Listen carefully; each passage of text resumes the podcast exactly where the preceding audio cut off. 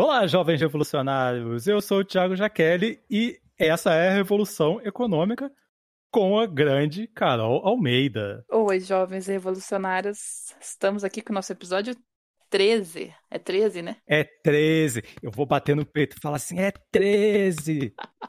Estamos no nosso episódio 13 de Lula livre.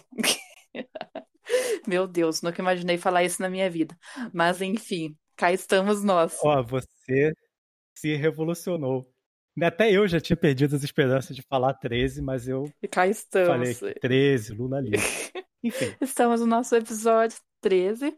Não sei vocês, mas eu estou com a minha lata de leite condensado para falar, né, sobre o nosso episódio de hoje. Eu também, mas não estou aonde o Bolsonaro falou que ela deveria estar. Não onde? Você não viu isso? Ele falou que que é para os jornalistas enfiarem leite condensado no toba. Ah, é verdade, é verdade. É, não. É, a gente meio que tá, né? Todo brasileiro realmente, literalmente, está no toba do Brasil. 200 milhões de latas de leite condensado, um em cada toba de cada brasileiro. Eu acho que não tem ninguém que não esteja indignado. Tem, tem gente, bastante pessoinha que, como diz meu pai mesmo mandou, que falou que não vê problema algum nisso. E também teve gente que falou que prefere pagar por leite condensado do que pagar por garrafa de pinga de 51.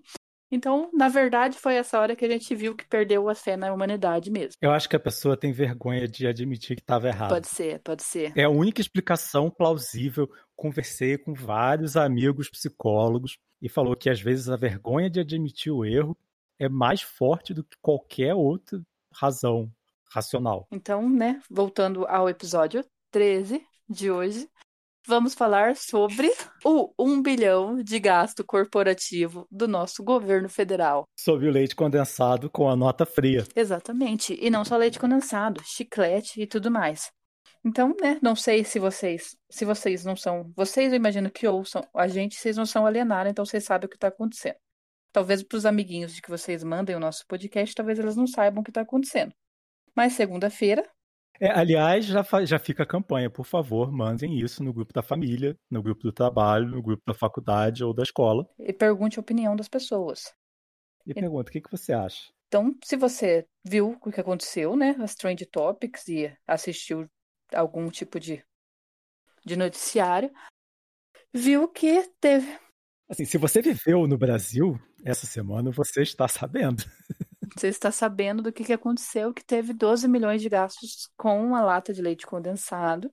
12, 12 milhões foi em Sagu, acho. Ah, é verdade. 2 milhões em chiclete, e não sei quantos milhões em alfafa, 2 milhões em vinhos, 50 milhões em. Na verdade, o único razoável ali foi o alfafa, eu achei, né? Todo mundo sabe, imagino, por motivos óbvios. É porque é procurado comer, né? É, então foi o único que teve sentido. Então, o X da questão é. Agora esse cercadinho já a gente já sabe. né, a gente já sabe por que, que tem aquele cercadinho todo, dia, todo dia de manhã. E, e o X da questão é: isso é errado? Errado constitucionalmente, não, porque ele tirou o teto de gastos do cartão corporativo que existia antes e agora não existe mais. Então ele pode gastar o valor que ele bem entender.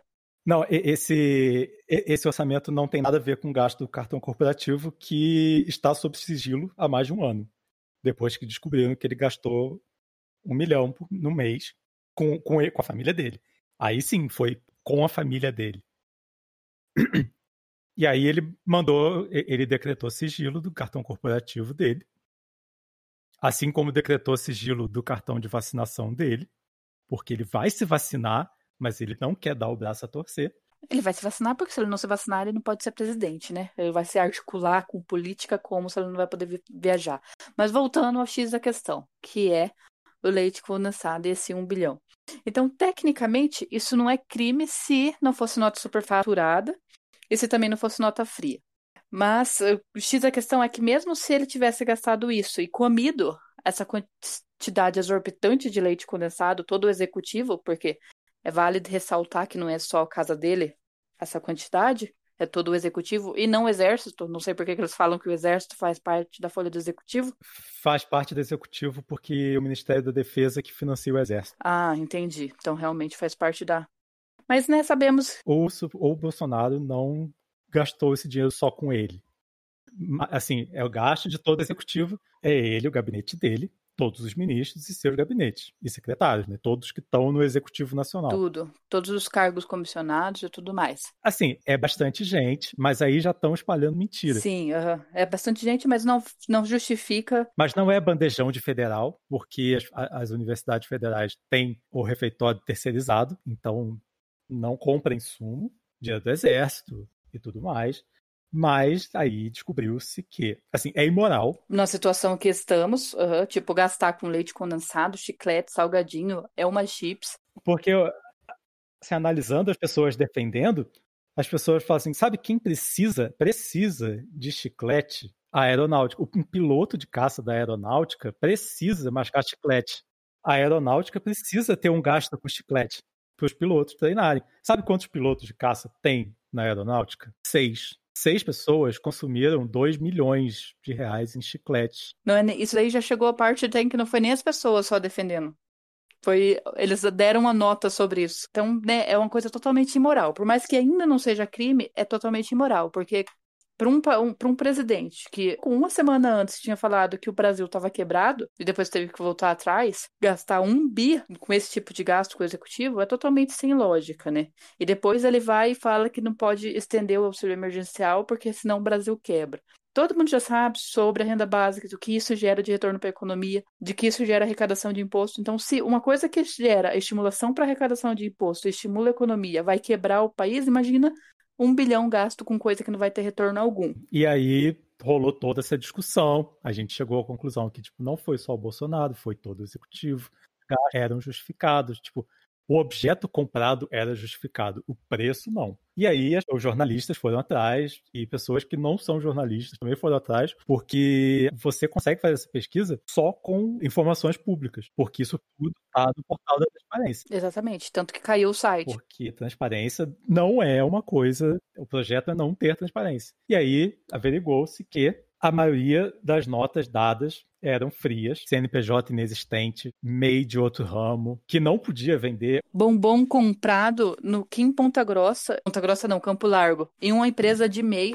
Então, como que uma empresa MEI faz nota com bombom por mais de um milhão? Com 80 mil de renda bruta por ano, a pessoa já deixa de ser MEI. Como é que você vende um milhões? Já deixa de ser meio automático. Automático. No ano seguinte você já pula para microempresa, né? no mínimo. Exatamente. Tudo isso era falso. Tem gente que nem existe, que vendeu.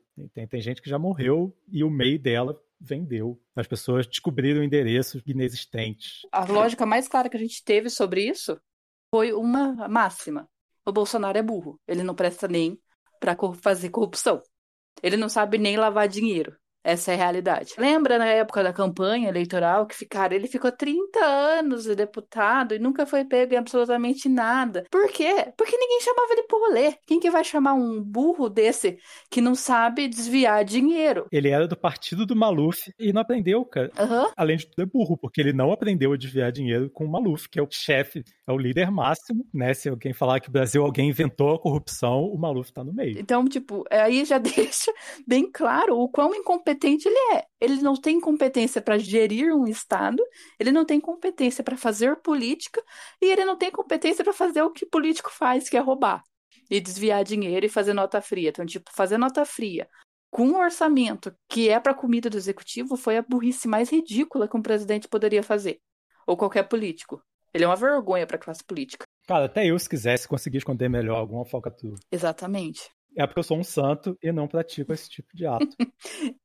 Mas se eu quisesse. Sempre dá. O que, se tem uma coisa no Brasil que dá para fazer é fazer nota fria sem ser pega. Mas não em coisas que vão parar no portal da transparência no meio de uma crise gravíssima. E que as pessoas tenham um pouco de noção, né? Então, tipo, se ele desviasse em construção de rodovia, ou o senso crítico da população muito maior, predominante, mal sabe quanto que custa para fazer uma rodovia. Então ele poderia fazer nota superfaturar a roda ali, que ninguém nem ia perceber. Mas todo mundo sabe quanto que custa uma lata de leite condensado.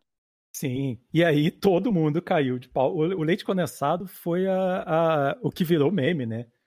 Até a Ana Maria Braga. Fez. Então, tipo, todo mundo fez, Cacau Show fez. Quando você poderia imaginar que Ana Maria Braga. Não, Ana Maria sempre se posicionou. Vamos defender Ana Maria. Vamos defender. Grande na Maria. Não, quem se posicionava era o Louro José, que tocava o terror naquele lugar. Sim, mas ele se posicionava com ela. É, mas o Louro José.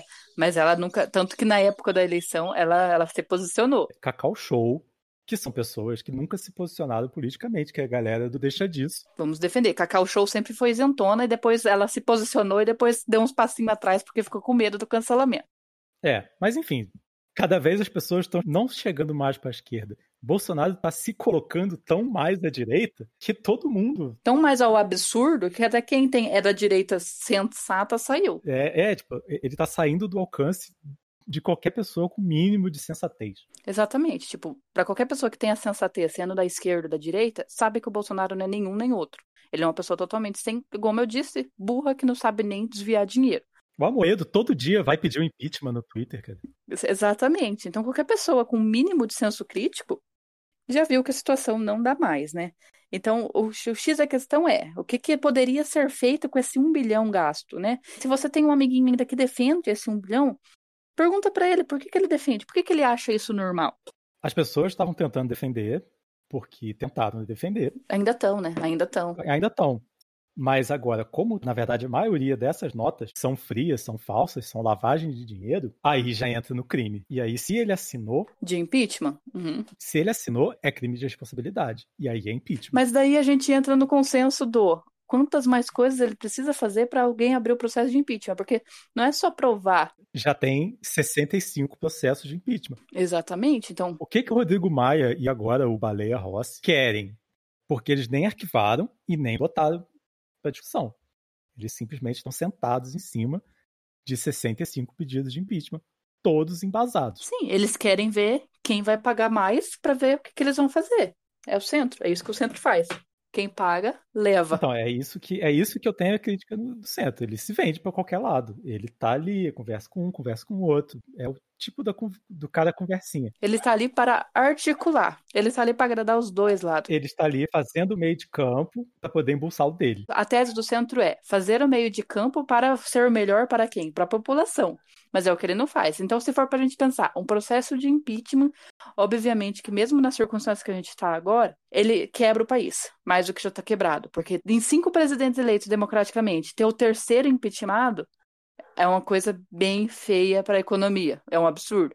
Então, tipo, pensando pelo senso econômico macro, seria péssimo ter um impeachment, mas era, é, o, o centro deveria pensar nisso, o que seria péssimo para a população e a economia do Brasil. Mas o que, que ele pensa? Ele vê, quem que vai me pagar mais? Todo o processo de impeachment, ele é traumático para o país e para a economia e para a confiança e para as pessoas virem. Só que, se você colocar na balança, o Brasil chegou num ponto de, de alucinado. O Bolsonaro continuar é muito mais prejudicial para o país do que o, o, o trauma de mais um impeachment da gente ter mais presidentes impeachmentados do que os que terminaram o mandato. Não é nem mais, agora economicamente falando, a má gestão que ele vai gerar continuando nesse cargo é muito maior. Só que, tecnicamente, o centro está nem aí. O centro quer ver quem vai pagar melhor para ele ver se abre ou se ele não abre o processo em si. E aí que entra o jogo político de ver das malas de dinheiro, né? Tanto que já liberou 3 bi para quem vai votar naquele outro carinha que sem ser o Baleia Rossi, que eu esqueci o nome, como é que é o nome do outro? No líder. Exatamente. Que é o candidato que o Bolsonaro quer botar lá para transformar a Câmara em fantoche e a Câmara aprovar tudo que o Bolsonaro quer. E aí sim, acabou a democracia, acabou o debate. Para ter favor na Câmara. O presidente da Câmara só coloca em, em, em votação as pautas que agradam o Bolsonaro. Então era aí que entra o X da questão, né? Quando as pessoas queriam uma mudança política e elegeram toda essa corda, de... era o quê? As pessoas achavam que só um presidente em si mudaria. E o presidente ele praticamente não muda nada. Então, o que vocês deveriam, o que todo mundo deveria saber votar e até na próxima eleição é o Senado e os deputados federais. Porque nada acontece sem eles. Então depende deles. Então, se você quer, por exemplo, na próxima eleição, mesmo que o Bolsonaro venha ganhar, o que provavelmente vai acontecer dele vir a ganhar, a renovação tem que ser dentro dos deputados federais e do Senado. Eles que têm que ser oposição. Porque se eles não forem oposição, não adianta de nada. Agora eu vou mandar a realidade aqui. Quem vota no Rodrigo Maia é bundão e frouxo. É a pessoa tão letárgica. Tipo, é absurdo. O Renan Calheiros ainda continua lá dentro. Sim, ele é... é cara, a gente já viu tudo que esse cara fez. É, o Rodrigo Maia já, já é de família, já. O César Maia já é um ladrão notório da cidade do Rio de Janeiro há muitos anos. E, é, e a situação é tão ridícula agora, ficou essa, esse jogo político ficou tão absurdo de como eles estão literalmente com as cartas na mão ali para ver quem paga mais, que quando ele foi tentar reeleição, o STF teve que falar que eles não podiam se reeleger. Sendo que o, Rodrigo, o Eduardo Cunha e o Renan ficou naquela presidência durante anos seguidos durante governos e governos. Então, como que agora não pode mais se reeleger? Então, tipo, não tem sentido algum, sabe? O quanto que as pessoas não conhecem a própria democracia e nem a própria Constituição, e eles literalmente cagam na nossa cabeça. Então, por mais que a gente tá cansado de, ah, não aguenta mais, não sei o que, a política, agora é um momento crucial. A gente tem que estar tá atento para quem vai ganhar a câmera. Tem que ficar, mesmo que seja só na internet, vocês têm que mandar pressão. Sim, porque assim, a, a pressão popular já fez, a gente fala que o presidente não muda nada, mas mudou. Olha que desgraça que ele fez. Ele e os ministros que ele nomeou. De coisas que não passam pelo Congresso. E não é desculpa porque tinham 11 candidatos. Os dois que foram pro segundo turno eram os dois que tinham mais rejeição. É, tinha candidato pra caramba. Ele tem uma chance enorme de ganhar de volta porque a esquerda é desorganizada. Elas vai fazer a mesma coisa que aconteceu na prefeitura do Rio de Janeiro. Eles tinham, de todos os candidatos que eles tinham para votar, eles tinham um que nunca tinha sido preso, que era, era Benedita. Eles foram e colocaram no segundo turno o Eduardo Paes e o Crivella. Dois vagabundos. Então, ela é totalmente desorganizada e faz pessoas que e esse tipo de gente ir para o segundo turno. Então, o que fez Bolsonaro ganhar, além do bolsonarismo, foi a esquerda ter feito o Haddad com ele no segundo turno. Tem opções a gente tinha. E, e, na verdade, eu acho que isso é uma falta de, de você pesquisar e é falta de interesse por política, porque vai chegando no fim das contas e aí começa a polarizar. João Goulart Neto. Mas eu sou um cara chato e nerd, eu li todos os planos de governo de todos os candidatos, do início ao fim. Ele era o melhor plano. Ninguém votou nele, ninguém nem cogitou votar nesse cara. Nem cogitou. É tipo, eu, por exemplo, eu, todo mundo sabe que eu era a liberalzona. e votei, obviamente, numa moeda. Por quê? Porque eu gostava do plano de governo dele. Na época eu gostava. Hoje em dia, se fosse pra me votar, eu tinha votado no Meirelles, deixo bem claro. Mas por que que votei? O que que vinham falar para mim? Nossa, mas você vai votar nele? Ele não tem chance de ganhar. Tipo, não é da questão de ter chance ou não. Você não ganha um, um bônus por votar em acertar quem vai ganhar. Não é, não é aposta, não é, não é aposta, não é um jogo. Assim, as pessoas estão, né, o governo está te perguntando, o governo está te perguntando quem desses candidatos você acha que é o melhor. Você tem que pesquisar e falar assim, cara, quem, qual, quais desses planos aqui, meu? Eu vou abrir minha mão, eu vou abrir minha mão esquerda aqui e falar, li o plano do, do. Sou contra. Mas ele tem começo, meio e fim. E faz sentido. Na cabeça dele, tem fundamento. O Meirelles é a mesma coisa. É, nenhum deles ia nenhum deles ia ser essa cagada que, que tá acontecendo. A maioria da população votou em alguém que não tinha nem censo. Então, não foi nem a maioria também. Então, é, outra coisa importante é que os Estados Unidos mostrou a importância é da abstinência. Não abstenham o voto ano que vem. A quantidade de votos que teve de uh, nulos e de pessoas que não votaram faziam o, o, o Bolsonaro não ter ganhado. E foi o que fez o Trump ter sido eleito. Então, quem não votou na época do Trump foi, votou e agora fez o Biden ser eleito. Tudo bem que também teve o povo que era republicano e virou democrata do nada lá, né? Porque viu que republicano ia ser uma merda. Do nada não, né? Até os republicanos já estavam expulsando ele. É, eles viram que na prática era uma bosta. Que até então o republicano era tipo Curitiba, é, aquele, é aquela cidade que é racista, mas finge que não é racista. Daí o o, o Trump foi lá e mostrou que era ser republicano de verdade, que é o resto do sul do Brasil ali, que é aquele povo racista que mostra que é racista. Daí aquele povo que. Né, tipo, até, até o. É porque lá nos Estados Unidos só tem direita e extrema-direita, né? E aí o Trump conseguiu chegar mais extremo do que o partido da direita, a ponto de jogar a parte mais racional da, do, dos republicanos ter que se virar contra ele. Cara, você está, você está passando os limites igual que está acontecendo aqui. Tipo, os partidos, a maioria dos partidos do Centrão, que são. Eles falam centro, mas é direito. Que é aquele DEM, MDB. Aqueles caras de sempre, de sempre. É a direita econômica, né? A direita normal ali. Que se tivesse uma estrutura, se não tivesse desigualdade social no país, até daria para ter. Mas como tem, a gente sabe que não tem como ter uma política da extrema direita. Até eles já estão, eles já estão, você está indo longe demais. Então faz diferença a gente se posicionar, a gente pesquisar e a gente xingar muito no Twitter, porque faz diferença. Afasta as pessoas. Você cobrar e tacar fogo nas ruas, né, gente? Pelo amor de Deus. Bater panela não adianta. Eu fiz, eu fiz um experimento essa semana, porque tem essa de que as pessoas falo que não adianta se posicionar e tal. Eu fiz um experimento essa semana.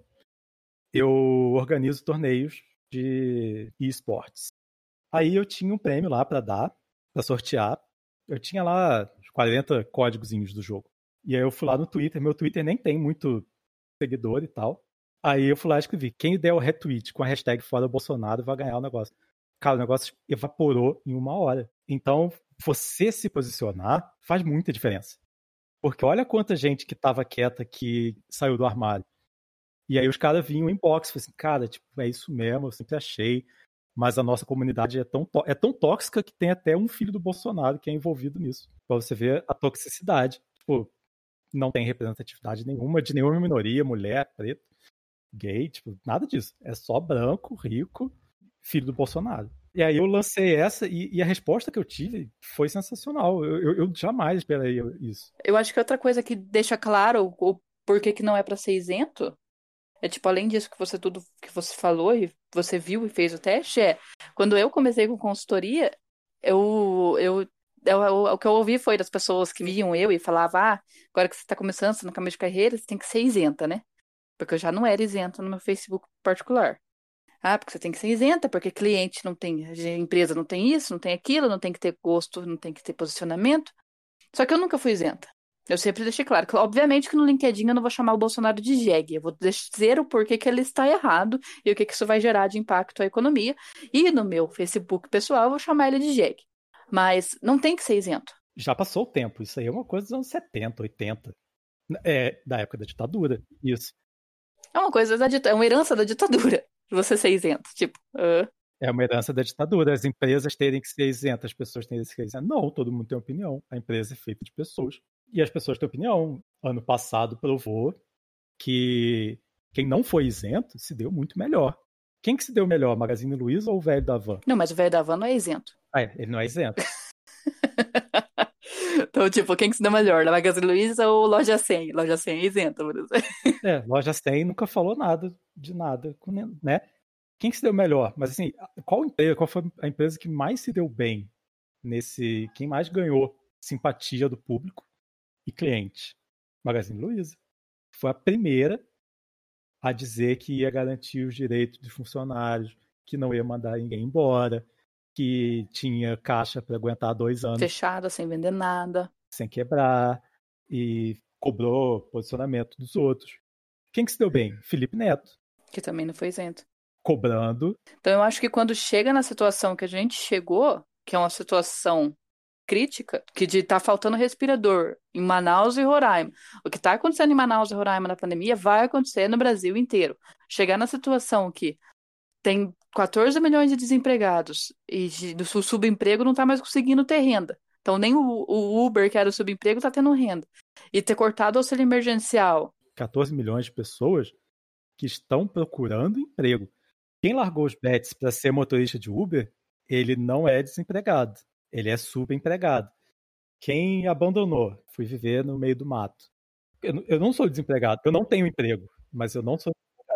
O meu currículo não está rolando. São 14 milhões de currículos girando por aí. Nessa situação que a gente está, tá literalmente, você vai em cada sinal que você para, tem quatro pessoas fazendo, vendendo algum bala ou pedindo dinheiro o presidente cortar o auxílio emergencial, não mandar, não comprar vacina, não ter também o oxigênio para os lugares e ele gastar um bilhão para comprar chiclete, pelo amor de Deus, né?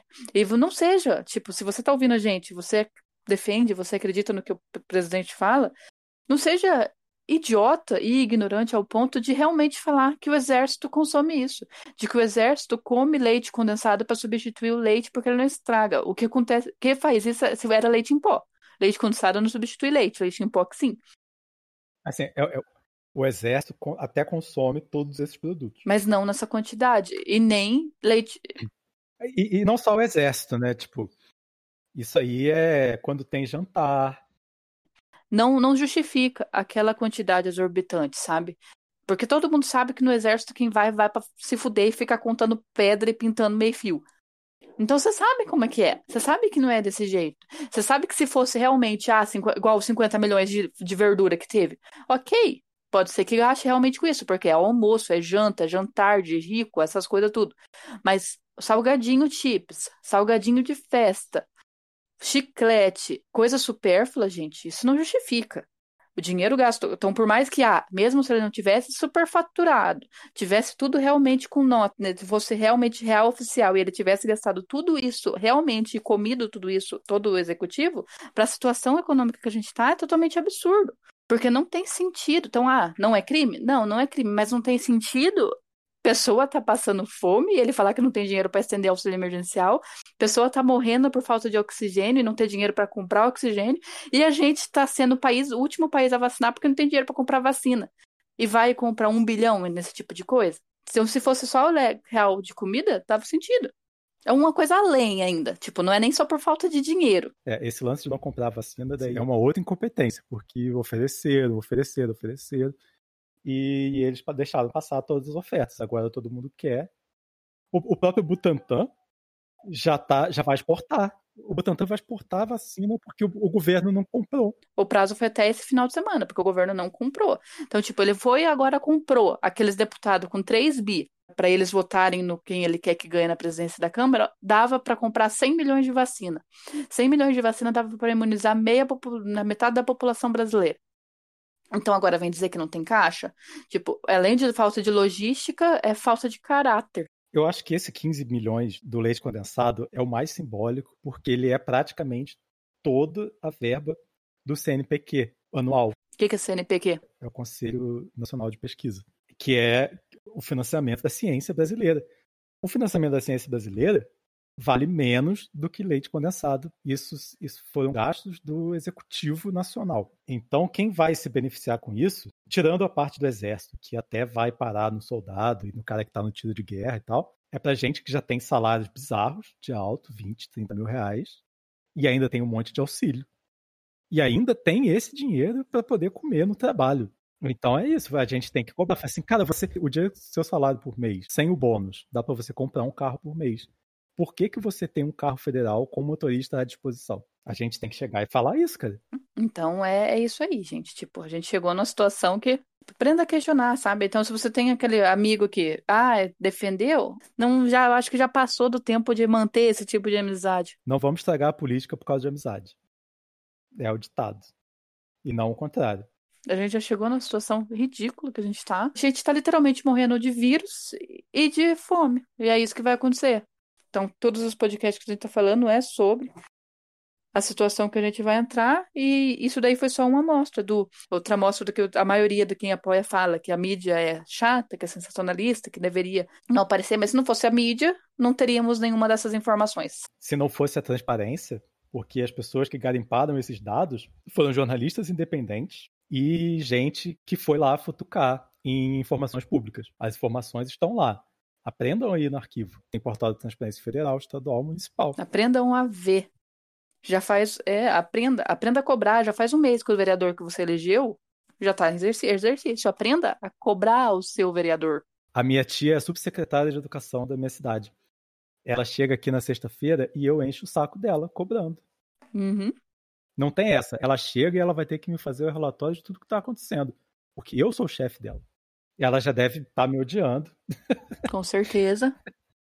mas eu não posso, não posso deixar estragar a política por causa de amizade. Tipo, ela é minha tia, mas ela é minha empregada. E é sua também, se você morar em Friburgo.